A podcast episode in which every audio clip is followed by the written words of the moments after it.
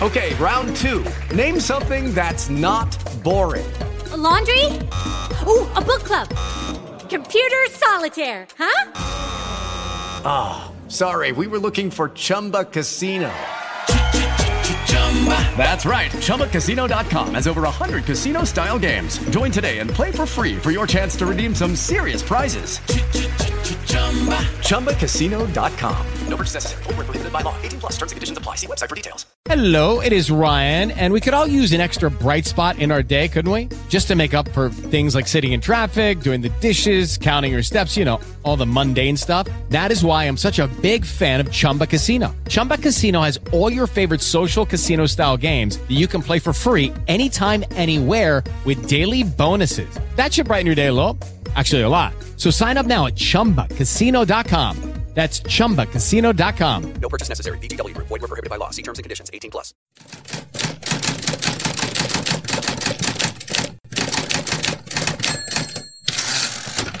Conrad. Storie di uomini e avventura.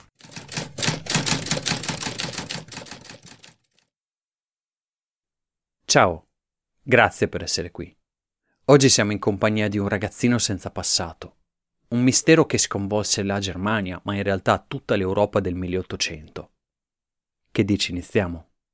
Ricordati soltanto che alla fine della puntata ci sarà il trailer della successiva, dove invece andremo tanto, tanto, tanto indietro nel tempo, 5.000 anni fa, e saremo in compagnia del re della città di Uruk. Buon ascolto. Ciao ciao.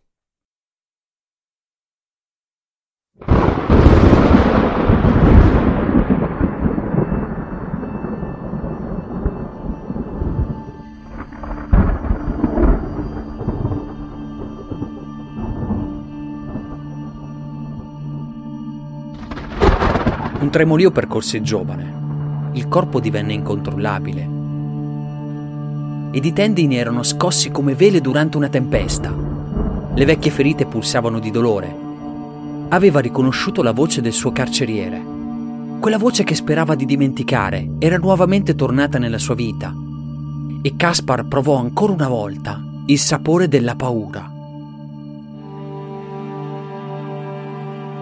L'uomo avvolto nel mantello non si mosse, il viso nascosto nell'ombra.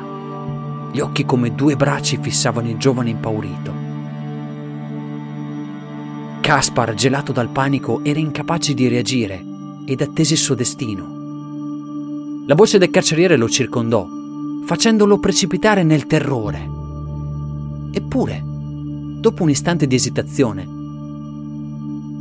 il disgraziato ascoltò una nota insolita nella voce del suo aguzzino, solitamente feroce come un ruggito, oggi tremante, come quella di un vecchio. Ti racconterò della tua vita, ogni cosa. So bene che non potrai mai perdonarmi. Dammi almeno la possibilità di spiegarmi. Vuoi sapere chi sei, i tuoi genitori, la tua prigionia? Recati questo pomeriggio nel giardino del palazzo. Risponderò ad ogni tua domanda. Sappi solo che feci tutto per obbedienza e me ne pento.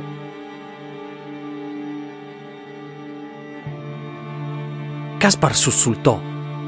Finalmente avrebbe saputo ogni cosa. La sua vita disgraziata avrebbe avuto un senso. Tutti gli inestricabili nodi si sarebbero sciolti. Incapace di parlare, assentì con il capo. Il tempo di battere un ciglio e l'uomo era scomparso nell'ombra. Non restava altro che aspettare.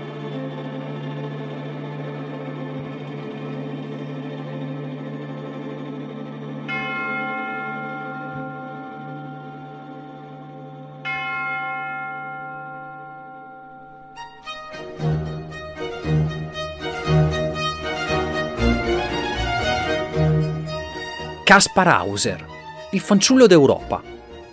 Un grande mistero ancora oggi irrisolto. Dobbiamo tornare indietro nel tempo fino al 26 maggio 1828, giorno di Pentecoste. Siamo in Germania, precisamente a Norimberga. E uno strano ragazzino giace immobile nella piazza. Gli occhi fissano il vuoto e una mano stringe una lettera. I passanti lo guardano sdegnati. A quest'ora, È nel giorno di Pentecoste, che Dio lo fulmini. Svelti chiamate le guardie, che qualche giorno di galera e delle vergate rimetteranno un po' di senno a questo patetico ubriacone.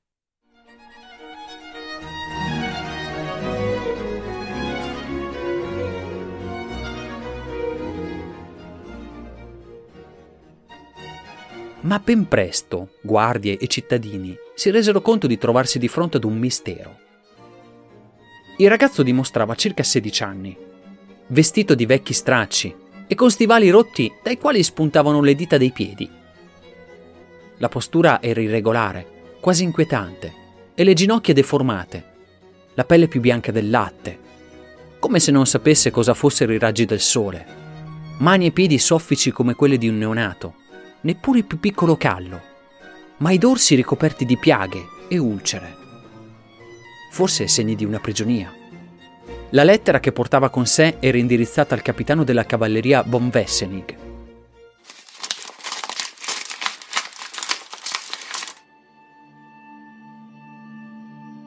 Spettabile capitano, le mando un ragazzo che desidera servire con fedeltà il suo re.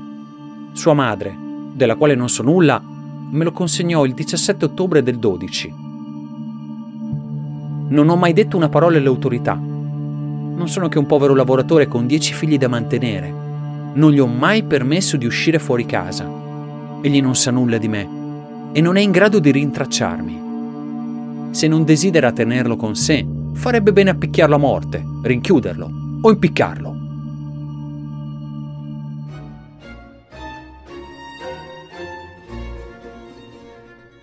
I cittadini, ancora più incuriositi, provarono ad interrogarlo, ma ben presto capirono che era una totale perdita di tempo.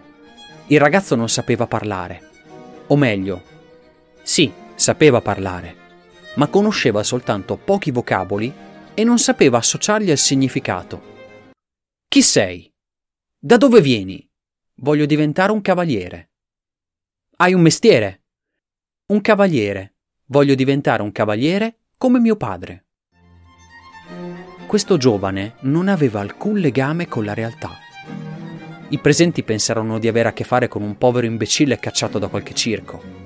Senza crederci più di tanto gli diedero un foglio di carta e una matita. Sai scrivere il tuo nome? Cavallo.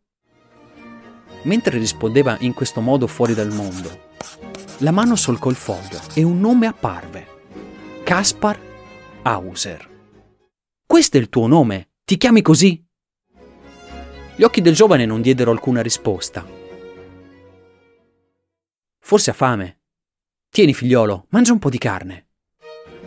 Il giovane, con occhi voraci e curiosi, mangiò in pochi bocconi il cibo offerto.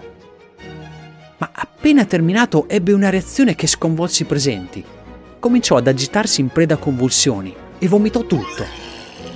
Ben presto i soccorritori compresero che vi erano tante altre stranezze.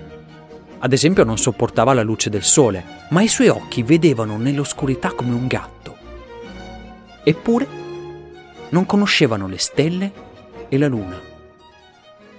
Alcuni colori lo infastidivano, in particolare il verde, mentre prediligeva il rosso.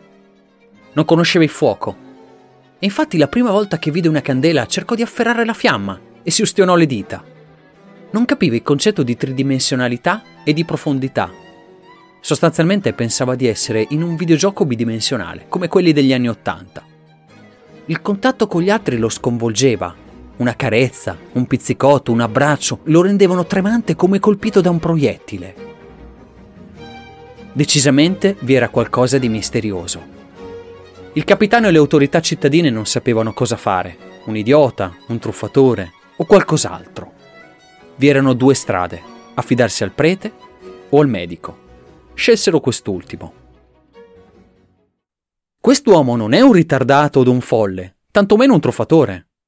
Si tratta di un giovane che per un motivo a noi ignoto è stato allontanato a forza dalla società. Osservate le ginocchia e le caviglie, sono deformate a causa della postura. Il giovane ha passato tutta la sua vita senza la possibilità di mettersi in piedi. Guardate la colonna, e le braccia. Compiono dei movimenti completamente innaturali, spiegabili soltanto con una forzata posizione che ha modificato scheletro e giunture. Ed infine, signori, l'aspetto più interessante del paziente è la sua capacità intellettiva. La sua mente pare quella di un bambino sperduto. Ho sentito parlare di casi simili, uno ad Hannover, dove hanno trovato un ragazzino, un tale Peter, che è stato cresciuto dalle bestie selvatiche dei boschi. Un altro caso in Francia, dove una decina di anni fa avevano catturato un ragazzino cresciuto nelle foreste del massiccio centrale. Se ricordo bene dovrebbero averlo chiamato Victor. Non vi è dubbio, signori, siamo davanti ad un altro caso del buon selvaggio descritto da Rousseau. Questo essere che abbiamo davanti è cresciuto fuori dall'umanità. Non comprende la realtà, neppure le basilari leggi della convivenza civile. Egli è come un animale, non corrotto dall'uomo.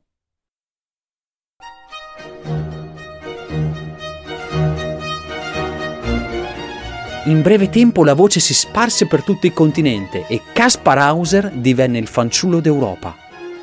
Tutti volevano vederlo, tutti volevano studiarlo, tutti volevano conoscere l'uomo fuori dall'umanità le autorità cittadine lo affidarono alle cure del professor Daumer, che lo accolse in casa per educarlo e renderlo un modello per il mondo. Egli apprese in tre settimane i rudimenti della lettura, dei numeri, dell'addizione e della sottrazione. Fece dei progressi in calligrafia ed imparò al pianoforte un piccolo pezzo di musica senza pretese. Quando i suoi sensi vengono eccitati si concentra e riflette. Il suo viso, la bocca e soprattutto anche il suo braccio sinistro sono animati da movimenti convulsivi verso sinistra. Mangiar carne gli genera la febbre. L'acidità delle piante lo irrita sensibilmente. Il gusto dolce lo ripugna. I condimenti e le spezie provocano in lui delle reazioni spaventose. Tutti i suoi sensi sono di una acutezza e di una finezza incredibili.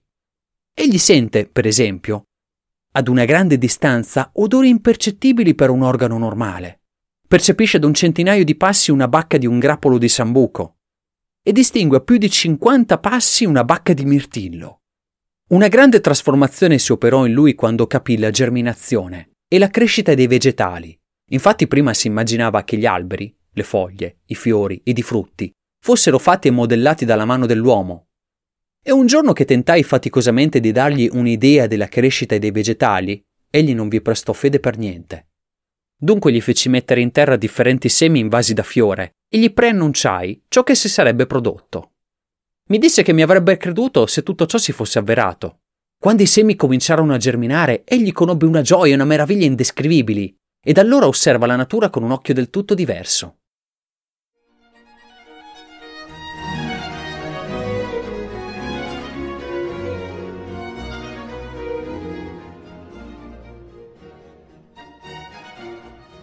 Passarono i mesi e Caspar cominciò a guardare il mondo con altri occhi. Non era più nella piccola e buia cella, ma nel mondo variegato, ancora così difficile da comprendere, ma la paura iniziale si era trasformata in curiosità.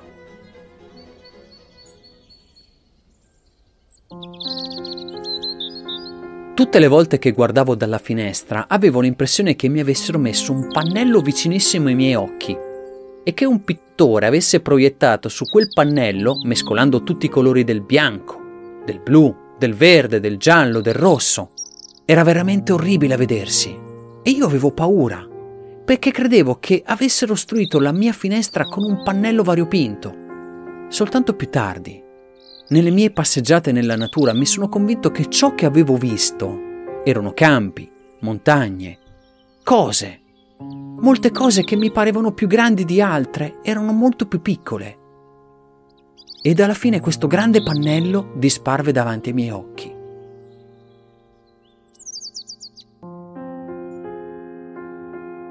In cella non penso di aver mai sognato. Non ho ricordi. Probabilmente ho iniziato dopo aver visto il mondo di fuori. E ho faticato a capire cosa fosse reale e cosa fosse il frutto del sonno ma forse sotto sotto non vi è una grande distanza. Avevo soltanto pane e acqua. E a volte questa aveva un sapore strano e allora mi addormentavo profondamente. Al mio risveglio qualcuno aveva cambiato il mio pagliariccio. Avevo vestiti puliti e capelli ed unghie tagliate. A volte nella mia prigione entrava un uomo, sempre al calar del sole, forse per nascondere il volto. Mi terrorizzava e mi accucciavo in un angolo sperando che non mi picchiasse. Avevo imparato a rimanere immobile e il mio corpo diventava come una marionetta nelle sue mani. In cella avevo soltanto due piccoli amici, due cavallini di legno con cui passavo il mio tempo. Li pettinavo, li nutrivo e cavalcavo con loro per tutta la lunghezza della stanza. Quando l'uomo oscuro mi ha liberato, mi ha separato da loro. Chissà che fine hanno fatto, poveri amici miei.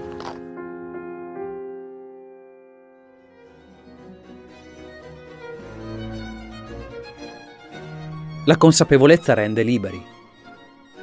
E portò Caspar a scrivere, e i fogli di carta si tinsero della sua storia. L'autobiografia attesa da tutta Europa.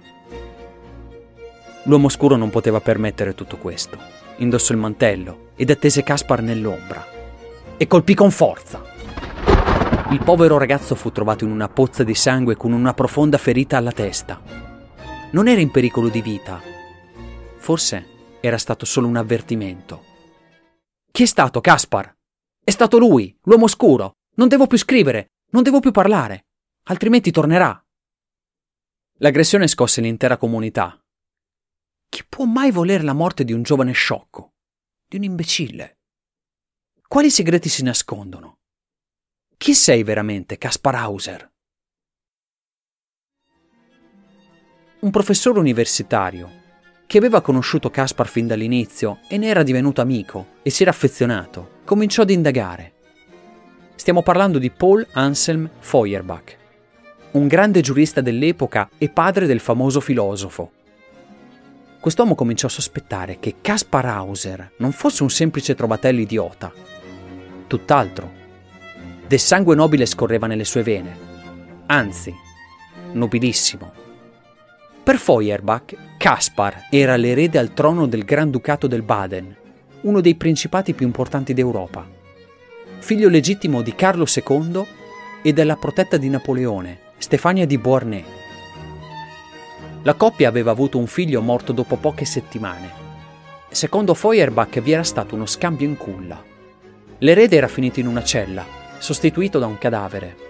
Gli artefici del complotto erano l'attuale Granduca Leopoldo, e la madre. Essi appartenevano ad un ramo cadetto della famiglia, senza possibilità di giungere al potere, a meno che l'erede maschio del ramo principale non fosse morto. Verità, leggenda. A volte il confine è labile. Sussurri raccontano che nel 1832 la presunta madre volle incontrare Caspar, ovviamente in incognito. Da quell'incontro Stefania di Beauharnais ne uscì profondamente turbata si chiuse in se stessa e tornò nel suo esilio nel sud della Francia. Anni dopo, sua figlia sostenne che Caspar fosse suo fratello. Feuerbach cominciò a mettere per iscritto la sua verità, ma morì poco tempo dopo, per una morte mai del tutto chiarita. Qualcuno la chiamò avvelenamento. Un mistero nel mistero. eppure altri cominciarono a pensarla diversamente. La custodia del giovane fu affidata ad un lord inglese, Lord Stanhope, nipote del primo ministro britannico, il quale decise di toglierlo dall'influenza di Daumer e dell'intera comunità di Norimberga e lo trasferì nella piccola cittadina di Ansbach. Solo Feuerbach, che abitava nelle vicinanze, poteva vedere con regolarità il ragazzo. Stanhope era affascinato dalla storia di Caspar ma in una forma di egoismo si riteneva l'unico possibile salvatore di questo disgraziato. Vedrai, Caspar, presto sarai libero da tutte queste false cortesie dei vecchi tutori ed un giorno ti porterò con me in Inghilterra. Caspar non capiva cosa fosse questa Inghilterra, ma sapeva che si trattava di qualcosa di importante e fremeva dal desiderio di vederla. Stanop lo colmò di attenzioni e regali ed insieme viaggiarono per l'Europa alla ricerca della verità. L'inglese si era convinto che le origini di Caspar fossero ungheresi. Così si recarono due volte in quella terra, ma con scarsi risultati. le origini di Caspar rimasero avvolte nella nebbia. E questi insuccessi resero distante Stanhope e un dubbio cominciò a serpeggiare nella sua mente. E se fosse tutto un imbroglio? Forse il mistero di Caspar Hauser non esiste. Solo un grande bluff. Caspar Hauser non è altro che un gran furbacchione, o meglio un truffatore, bugiardo, o nella migliore delle ipotesi, un mero scroccone. Non c'è niente da scoprire, se non la stupidità di un uomo colto che si è fatto abbindolare da un mistero creato ad arte. Per Caspar il viaggio in Inghilterra divenne un miraggio. Stanhope lo affidò ad un maestro, un uomo distaccato ed insensibile il cui compito era verificare i dubbi del Lord. Il maestro Meyer non nascose mai il proprio disprezzo per Caspar, il quale si chiuse in se stesso. Si rifiutava di studiare, non sopportava la vita d'Ansbach. Il suo unico desiderio era tornare a quella precedente a Norimberga, Infine morì Feuerbach, in quel modo così sospetto. Caspar era definitivamente solo. Il ragazzo vagava senza meta lungo le strade ed i campi, interrogandosi sui propri tormenti.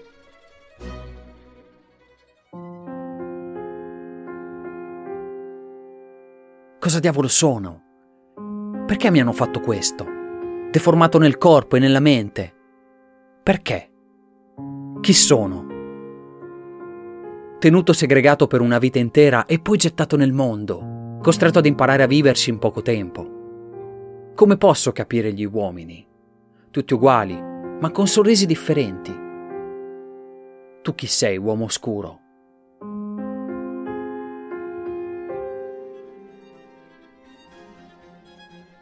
Un giorno tutti questi pensieri furono oscurati da un'ombra. Il suo mantello, il suo cappello. Era tornato. E un brivido di paura scosse Caspar.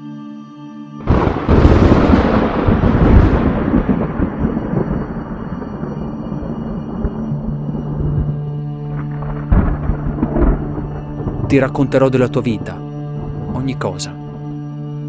So bene che non potrai mai perdonarmi. Dammi almeno la possibilità di spiegarmi. Vuoi sapere chi sei, i tuoi genitori, la tua prigionia? Recati questo pomeriggio nel giardino del palazzo. Risponderò ad ogni tua domanda. Sappi solo che feci tutto per obbedienza e me ne pento.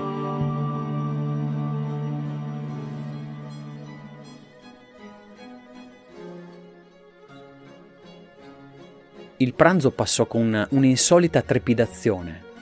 Caspar non aveva fame e il tempo sembrava scorrere più lentamente. Meyer lo guardava con il solito ghigno di disgusto. Sei un insolente, Caspar, rifiutare il cibo della mia tavola. Ma le orecchie del disgraziato sembravano vuote.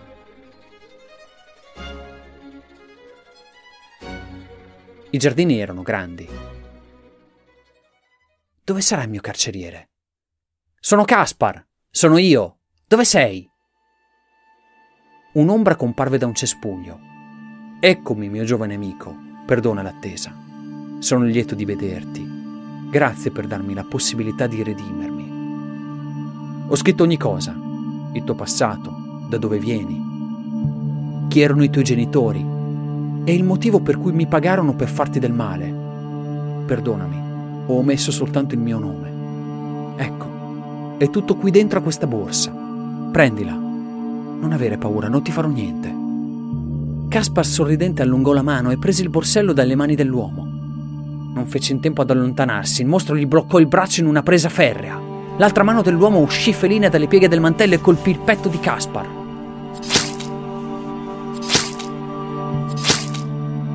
Il sapore del sangue si diffuse nella bocca.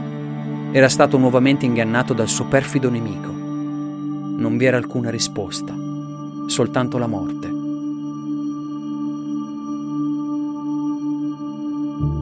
Un sorriso illuminò il volto dell'assassino. Caspar per la prima volta lo guardò negli occhi.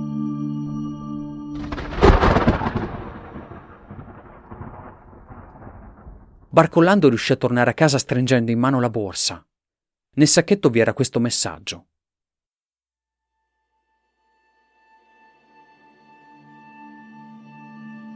Hauser saprà dirvi abbastanza precisamente come sono e da dove vengo.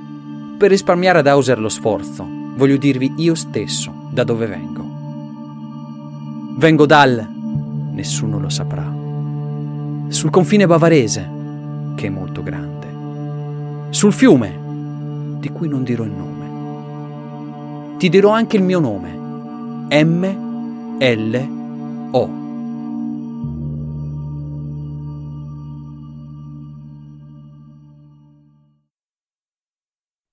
I medici accorsero al capezzale, ma non c'era più niente da fare.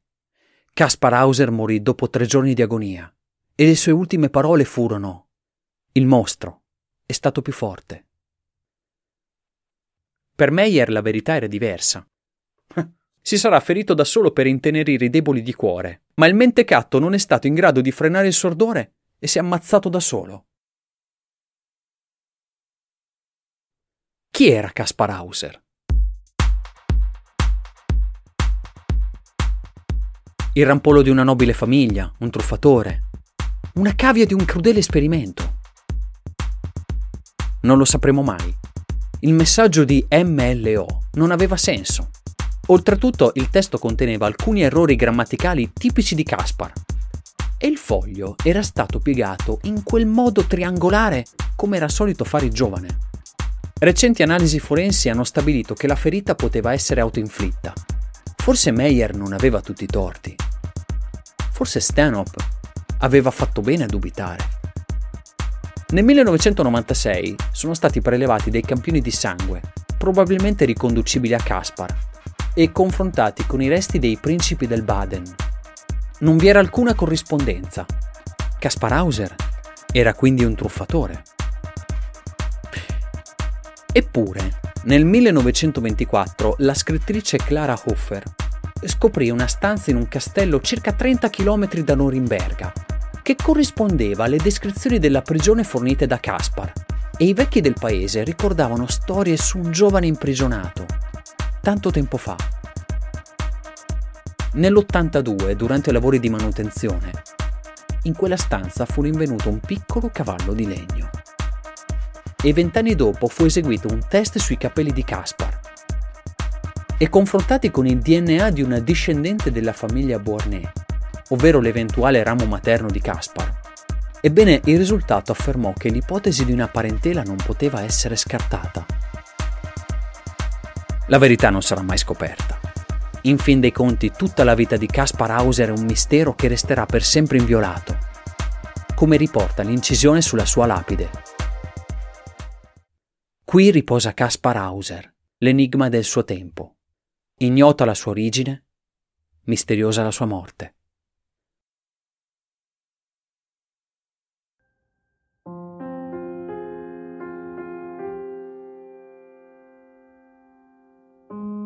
Stavo pensando a quante cose belle ci sono al mondo. Com'è duro per me aver già vissuto tanto e non aver visto nulla e a come sono fortunati i bambini che hanno potuto vedere tutto ciò sin dai primi anni di vita. Io sono già così vecchio e ancora devo imparare quello che i bambini sanno da un pezzo. Vorrei non essere mai uscito dalla mia prigione. Chi mi ci ha messo doveva anche lasciarmici. Così, non avendo visto niente, non avrei avuto rimpianti, né mi sarei lamentato di non essere mai stato bambino e di aver visto così tardi il mondo. Kaspar Hauser.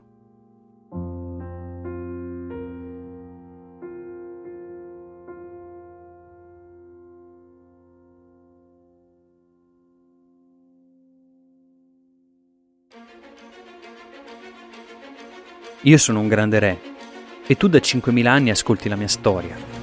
Ancora la leggi, la studi, la racconti. Io sono sempre con te. Sono un uomo. Ho pianto, ho riso, ho combattuto, sono stato superbo, mi sono commosso e ho cercato la cosa più importante, ma ho fallito, eppure nel fallimento l'ho trovata.